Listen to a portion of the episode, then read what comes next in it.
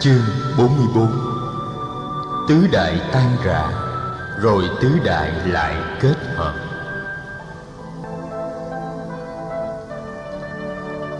Một hôm, Phật được thầy Megida cho biết Là Đại Đức Nang Đà, Em cùng cha khác mẹ với Phật, Không cảm thấy thoải mái và hạnh phúc trong đời sống xuất gia. Thầy Năng Đà có tâm sự với thầy là thầy Năng Đà nhớ người yêu cũ ở thành Ca Tỳ La Vệ quá. Thầy Năng Đà đã tâm sự. Sư huynh biết không, tôi còn nhớ hôm tôi cầm bình bát theo Phật đi về tu viện Ni Câu Đà. Công nương Kalidani đã nhìn tôi và nói Điện hạ đi mau mau mà về nha Em chờ điện hạ Tôi nhớ rất rõ mái tóc mượt như nhung Được dắt một phần sau cái vai thon nhỏ của nàng Hình ảnh này hay hiện về với tôi mỗi khi tôi ngồi thiền. Mà mỗi khi hình ảnh đó hiện về là tôi cảm thấy xốn sang và thao thức. Mỗi lúc như thế là tôi thấy tôi không có hạnh phúc khi sống đời sống xuất gia. Chiều ngày hôm sau, Phật rủ Năng Đà đi thiền hành chung với người. Ra khỏi giường kỳ đà, hai người đi về phía một thôn trang hẻo lánh. Họ đi tới một cái hồ và cùng ngồi xuống trên một phiến đá bên hồ. Nước hồ trong vắt. Một đàn vịt bơi lội thảnh thơi dưới hồ. Ở những lùm cây phía trên, Chim chóc ca hát vang lừng. Phật nói với Năng Đà, Các thầy có nói là em không được hạnh phúc trong đời sống xuất gia. Có phải vậy không? Thầy Năng Đà im lặng. Một lát sau, Phật hỏi tiếp, Hay là em muốn trở về Ca Tỳ La Vệ tập sự làm chính trị, Để sau này thay thế cho phụ dương? Năng Đà vội đáp. Không Em đã nói là em không thích làm chính trị. Em biết là em không có khả năng làm chính trị Vì vậy em cũng đã nói là em không thích làm vua. Vậy tại sao em lại không có hạnh phúc Khi sống đời sống xuất gia? Nang Đà lại giữ sự im lặng. Hay là em nhớ cô Kalidani? Thầy Nang Đà đỏ mặt nhưng thầy vẫn không nói gì. Phật bạch này nan đà, ở xứ câu tác la này cũng có rất nhiều cô thiếu nữ mà nhan sắc còn mặn mà hơn cả cô kalidani của em. Em còn nhớ hôm rồi dự hội trai tăng ở cung vua pasendani không? Theo em, các cô thiếu nữ tiếp tân hôm ấy có đẹp bằng kalidani của em không? Nan đà tỏ ý không bằng lòng không thể nói như vậy được. Có thể là trong số các cô ấy Có nhiều cô đẹp hơn Kalidani. Nhưng mà em chỉ lưu luyến Kalidani mà thôi. Ở trên đời chỉ có một Kalidani mà thôi. Năng đà, Luyến ái là một trong những trở ngại lớn cho sự tu tập. Sắc đẹp của phụ nữ cũng chống tàn phai như sắc đẹp của một bông hồng. Em đã biết trên lý thuyết rằng cuộc đời là vô thường em phải thật sự quán chiếu tự tánh vô thường của dạng vật. Này, em nhìn xem. Theo ngón tay của phật Nang đà nhìn lên thì thấy một bà lão đang chống gậy đi qua ngõ trúc. Bà lão còn mạnh khỏe, Nhưng da trên mặt bà đã nhăn nhúm lại. Bà lão này hồi còn trẻ chắc chắn là người có nhan sắc. Nhan sắc Kalidani rồi cũng sẽ tàn tạ trong vòng vài mươi năm. Trong khi đó sự nghiệp giác ngộ của em có thể đem lại ánh sáng và an lạc từ thế hệ này sang thế hệ khác. Năng đà, Em hãy nhìn lên đôi khỉ đang đông đưa trên cành cây kia. Em hãy để ý tới con khỉ cái. Em có thể nghĩ rằng với một cái miệng nhọn như thế Và một thân hình lông lá như thế, Con khỉ đó không đẹp đẽ gì. Nhưng đối với con khỉ được ngồi một bên, Thì đó là một con khỉ cái đẹp nhất trên đời. Đối với nó con khỉ cái là độc nhất, và nó có thể sẵn sàng để chết vì con khỉ cái kia. Em có biết rằng, tôi xin phật đừng nói nữa, em đã hiểu rồi. Em hứa, từ nay em sẽ tinh tiến tu học. Phật cười, vậy thì tốt lắm. Em phải thực tập trở lại phép quán niệm hơi thở cho chuyên cần mỗi ngày.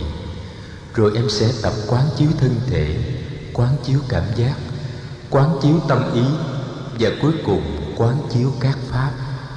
Các pháp chính là đối tượng của tâm ý, phải quán để thấy cho được quá trình sinh khởi, tồn tại và hoại diệt của mọi hiện tượng, từ thân thể qua cảm giác đến tâm tư và các pháp. Có gì không hiểu, em có thể đến hỏi lại ta, hoặc nếu ta không có đó thì em có thể hỏi thầy xá lợi phất năng nà nên nhớ rằng hạnh phúc của giải thoát mới là thứ hạnh phúc chân thật, không tùy thuộc vào điều kiện và không bao giờ bị tàn hoại.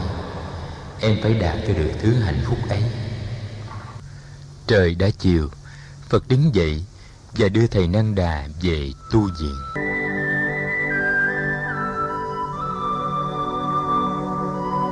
Tu viện kỳ viên đã tạo được nền nếp tu học diễn giải số lượng các thầy khất sĩ ở lại tu viện đã lên tới 500 vị mùa mưa năm sau Phật về an cư tại Tỳ Xá Ly. Địa điểm an cư là rừng lớn. Nơi ấy có một tòa giảng đường hai tầng có nóc nhọn, gọi là giảng đường trùng cát, và một số các tăng đường rải rác trong rừng. Tất cả những ngôi nhà này đều đã được các dương tử trong bộ tộc Ly Sa vận động xây cất trong năm vừa qua để làm chỗ tu học cho Phật và các vị khất sĩ. Hầu hết cây trong rừng đều là cây sa la, Mùa an cư năm nay, các dương tử ly xa là những người đứng ra bảo trợ. Amba Pali đã rất sốt sắng đóng góp phần mình vào việc xây cất và bảo trợ khóa tu. Nhiều vị khất sĩ hành đạo rải rác trong dương quốc Ma Kiệt Đà và cả ở dương quốc Thích Ca nghe Phật về an cư tại giảng đường Trùng Cát cũng đã tìm về kịp thời để được cùng an cư với Phật. Số lượng các vị khất sĩ an cư năm nay lên tới 600 vị. Từ dân quốc Ma Kiệt Đà, nhiều vị nhân sĩ và cư sĩ nghe nói Phật an cư tại đây cũng đã tìm tới để được thân cận và học hỏi trong ba tháng với Phật. Họ tìm chỗ cư trú trong đô thị Tỳ Sa Ly để thỉnh thoảng có thể vào tu viện trùng cát để cúng dường và nghe Pháp. Một buổi sáng đầu thu, khi mùa an cư vừa chấm dứt, có tin từ ca tỳ la vệ báo về là quốc dương tịnh phạn bệnh nặng ngài sắp từ trần. Chính vua đã cho người đi triệu phật về để được thấy phật lần chót. Sứ giả là hoàng thân ma nam câu lợi. Hoàng thân xin phật dùng phương tiện xe ngựa để về tới quê hương cho kịp trước giờ vua băng hà. Phật nhận lời người bảo a nậu lâu đà nang đà a nang đà và la hồ la cùng lên xe với người phật khởi hành ngay buổi trưa hôm ấy các dương tử ly xa và ca nương Ampapali cũng không có cơ hội để đưa tiễn người. Nhưng hàng trăm vị khất sĩ đã ra tiễn Phật ở cửa tu viện trùng cát. Sau khi Phật đi rồi, trên hai trăm vị khất sĩ cũng khởi hành đi về miền Bắc, nhắm hướng ca tỳ la về. Họ muốn có mặt bên Phật trong lễ trà tỳ của quốc dương tịnh phạn, phụ thân của người. Trong số các vị này, có mặt tất cả các dương tự thích ca đã đi xuất gia theo Phật.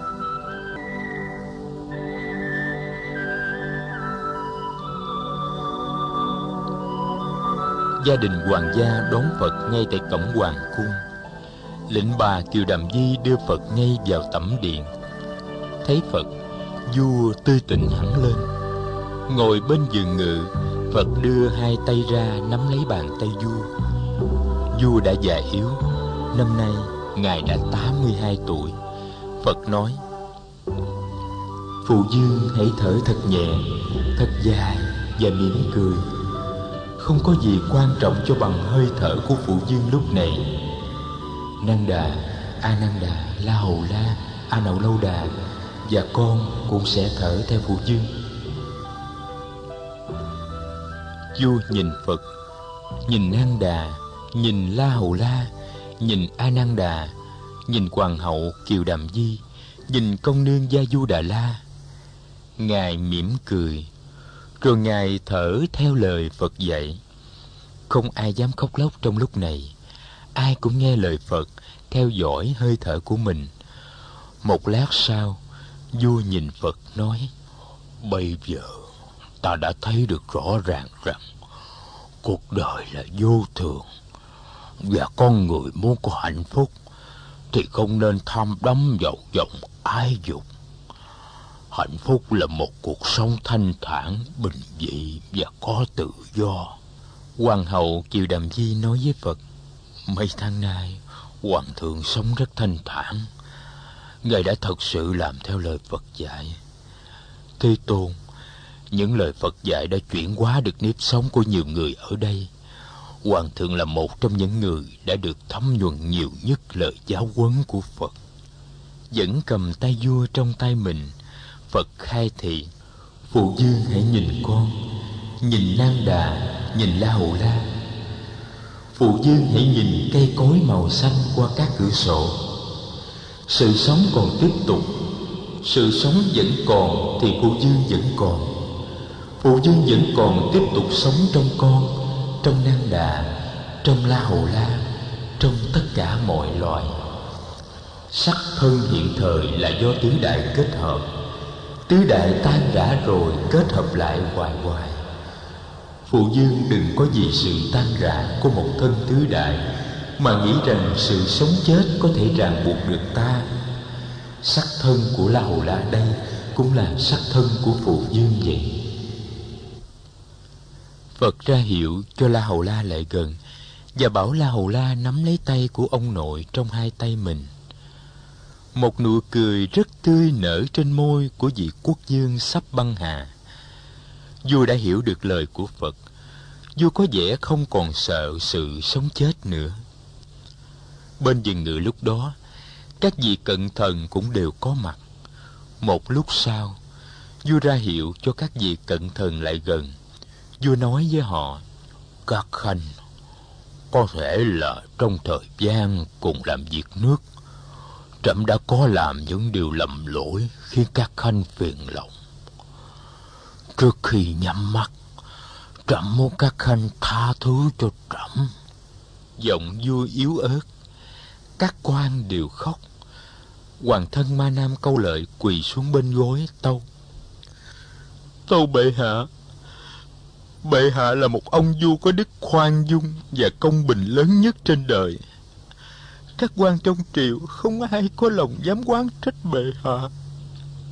Vua nói nhân có đủ mọi người ở đây xin phật và các quan sắp xếp việc cử người thay thế cho trẫm để trị nước. Trẫm tin nơi sự sáng suốt của phật và của mọi người. Ma nam câu lợi tâu. Thần xin đề nghị hoàng thái tử nang đà cởi bỏ áo tu lên ngôi và chấp chính. Đó là giải pháp đẹp đẽ nhất theo thần. Trăm họ sẽ được an lòng khi chính thái tử đông cung đảm vụ trách nhiệm này.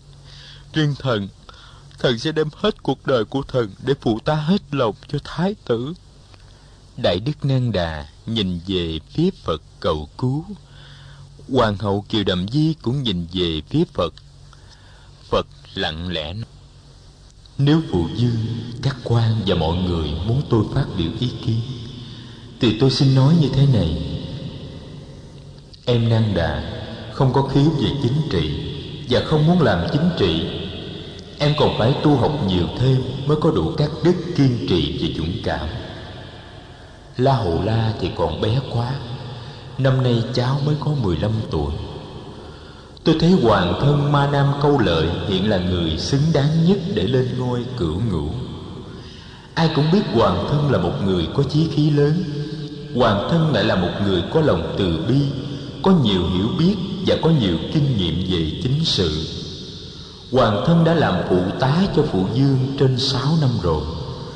Tôi nghĩ là hoàng thân nên vì hoàng gia và vì dân tộc mà đứng ra lãnh trách nhiệm khó khăn và nặng nề này. Ma nam câu lời chắp tay thối thác. Không, con sợ tài đức kém cỏi không cán đáng nổi việc lớn.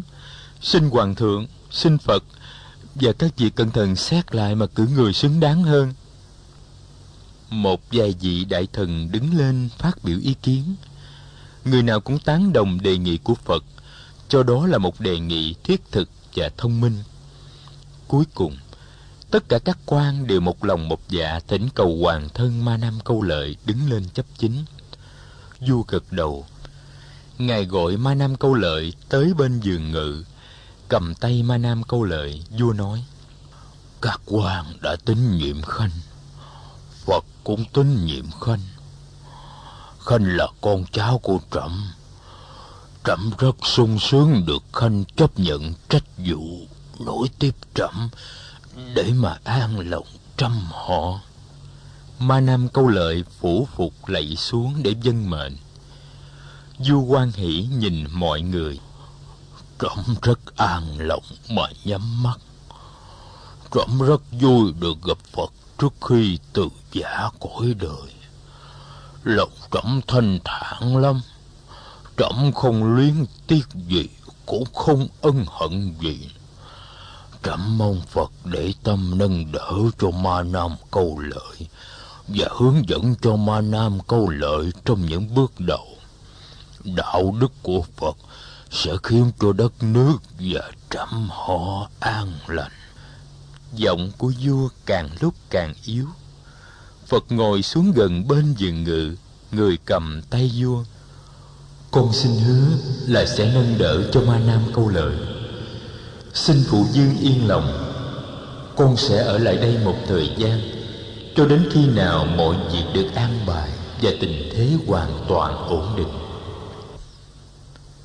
Vua mỉm cười yếu ớt, nhưng vẻ mặt của ngài an hòa và mãn nguyện. Rồi ngài nhắm mắt qua đời. Hoàng hậu Kiều Đầm Di và công nương Gia Du Đà La khóc lên thành tiếng. Các quan cũng khóc rống lên. Phật vuốt mắt cho vua, đặt hai tay vua lại cho ngay ngắn và đứng dậy. Người ra hiệu cho mọi người nín khóc và bảo mọi người theo dõi hơi thở để hộ niệm cho vua. Cuối cùng, người đề nghị mọi người ra hội ý với nhau ở phòng ngoài về việc tổ chức tang lễ.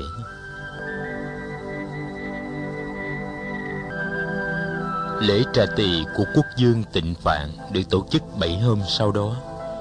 Các thầy Bà La Môn ở thủ đô và từ các tỉnh về tham dự trên một ngàn vị. Đặc biệt trong lễ trà tỳ này là sự có mặt của gần 500 vị tu sĩ của một giáo đoàn mới, đó là giáo đoàn khất sĩ. Tất cả các vị khất sĩ đều khoác cà sa màu cam. Ngoài kinh lễ cổ truyền của đạo Bà La Môn, lại có kinh lễ của giáo đoàn mới. Các vị khất sĩ đã trì tụng kinh bốn sự thật, kinh lửa, kinh vô thường, kinh nhân duyên và sau hết là ba lời quay về nương tựa. Kinh tụng toàn bằng tiếng Magandhi, ngôn ngữ của miền đông lưu vực sông Hằng, nên tất cả các quần chúng tham dự đều nghe và hiểu rõ. Phật đứng lên đi ba vòng quanh quả đàn, rồi tự tay châm lửa cho quả đàn. Trước khi châm lửa, người nói, Sinh, già, bệnh, chết là những gì phải xảy đến cho tất cả mọi người. Chúng ta phải nghĩ đến sinh già, bệnh chết trong đời sống hàng ngày để đừng bị chìm đắm trong dục vọng, để sống an lạc, thảnh thơi và làm cho cuộc đời chung quanh bớt khổ. Sinh già bệnh chết cũng là lý thường nhiên. Người đạt đạo có thể đạt tới trạng thái thản nhiên trước sinh già bệnh chết. Trong tự tính của dạng pháp không có gì sinh không có gì diệt, không có gì còn, không có gì mất, không có gì thêm, cũng không có gì bớt. Quả đàn bốc cháy phần phật. Có tiếng chiên, tiếng trống, hòa lẫn với tiếng tụng kinh trầm bổng. Dân chúng ca tỳ la vệ tới dự lễ trà tỳ rất đông. Họ biết hôm nay chính phật sẽ châm lửa cho quả đàn. Sau lễ đăng quang của ma nam câu lợi phật còn ở lại giáo hóa một thời gian ba tháng tại ca tỳ lam vệ một hôm thái hậu kiều đầm di đến tu viện ni câu đà thăm phật để cúng dường mấy chiếc cà sa và cầu xin được xuất gia để làm một vị nữ khất sĩ. Bà nói, Bạch Thế Tôn, nếu Thế Tôn cho phép phái nữ được đi xuất gia, thì trong thiên hạ sẽ có nhiều kẻ được thừa hưởng ân huệ từ bi của người lắm. Thế Tôn, trong hàng dương tử có nhiều vị đã đi xuất gia theo học với Phật. Trong số đó có vị đã từng có gia đình, phu nhân của các vị ấy cũng rất ước ao được học theo giáo pháp của Phật với tư cách của những người xuất gia. Tôi cũng muốn xin Thế Tôn cho tôi được xuất gia. Đó là niềm vui lớn nhất mà tôi mong mỏi sau khi Thượng Hoàng đã từ bỏ cuộc đời. Phật lận thinh, một lát sau người nói Không được đâu, lệnh bà Kiều Đầm Di. Bà Kiều Đầm Di cầu khẩn Tôi biết đây là một điều khó cho Đức Thế Tôn Thế Tôn chấp thuận cho người nữ xuất gia Thì thế nào cũng có sự chống đối trong xã hội Nhưng tôi nghĩ là Phật sẽ không e ngại vì sự chống đối đó Phật lại lặng thinh, Rồi người nói, Tại Dương Xá Cũng đã có nhiều người phụ nữ muốn xin xuất gia, Nhưng con nói rằng chưa đến lúc Con thấy hiện chưa có đủ điều kiện Để nhận cho người nữ xuất gia. Ba lần bà thỉnh cầu, Ba lần Phật không chấp thuận. Hoàng hậu cười đầm di buồn bã giả từ Phật. Bà trở về cung và than thở với lệnh bà Gia Du Đà La. Mấy hôm sau, Phật lên đường trở về Tỳ Xá Ly. Tới Tỳ Xá Ly, người cư trú tại tu viện Trùng Cát.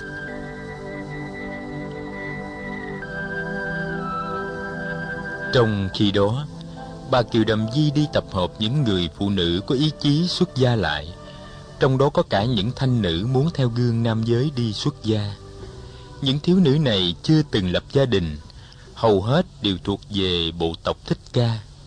Bà Kiều Đầm Di nói với họ, Tôi biết rằng trong tinh thần đạo Pháp tỉnh thức, mọi người đều bình đẳng. Bởi vì ai cũng có khả năng giác ngộ và giải thoát. Chính Phật đã nói điều này. Người đã nhận vào giáo đoàn cao quý những người thuộc giai cấp hạ tiện, thì không có lý nào người lại kỳ thị phái nữ. Người nữ cũng là người, người nữ cũng có thể đạt tới giác ngộ và giải thoát. Vậy thì không có lý do gì mà chúng ta lại không được đối xử bình đẳng. Tôi đề nghị là chúng ta nên tự ý xuống tóc, cởi bỏ mọi đồ trang sức và khoác y vàng lên người. Rồi chúng ta cùng bỏ hết guốc dép và đi bộ về thành Tỳ Xá Ly để xin được xuất gia. Trước hết, chúng ta phải chứng tỏ quyết tâm của chúng ta. Và sau đó, chúng ta phải chứng tỏ khả năng của chúng ta chúng ta phải chứng tỏ cho Phật và mọi người thấy rằng chúng ta cũng có thể từ bỏ xa hoa, sống đời đơn giản của kẻ không nhà không cửa, có thể đi chân đất hàng trăm dặm và có thể đi xin ăn mà sống. Nếu không làm như vậy, thì không bao giờ chúng ta có hy vọng có thể được chấp nhận vào giáo đoàn. Muốn được chấp nhận, chúng ta phải được công nhận trước đã. Mọi người trong cuộc họp đều phấn khởi khi nghe bà Kiều Đầm Di nói – họ thấy nơi bà một vị lãnh đạo thực sự của phái nữ. Gia Du Đà La cũng có mặt trong buổi họp. Bà mỉm cười, đã từ lâu bà biết tính khí của Thái hậu Kỳ Đầm Di. Thái hậu Kỳ Đầm Di là người không thối tâm bất cứ trước một trở lực nào. Những năm cùng làm việc với bà để đi giúp cho kẻ nghèo đói, Gia Du Đà La đã thấy rõ điều đó tất cả mọi người trong buổi họp đã quyết định làm theo đề nghị của lệnh bà Kiều Đầm Di. Họ hẹn ngày giờ hành động. Bà Kiều Đầm Di nói với Gia Du Đà La, Cụ Di, con hãy thông thả, đừng đi theo ta trong chuyến này. Không có con kỳ này, tình trạng có thể ít khó khăn hơn. Chừng nào ta thành công, con sẽ đi theo sau cũng không muộn. Cù Di hội ý, bà mỉm cười nhìn hoàng hậu. Apple.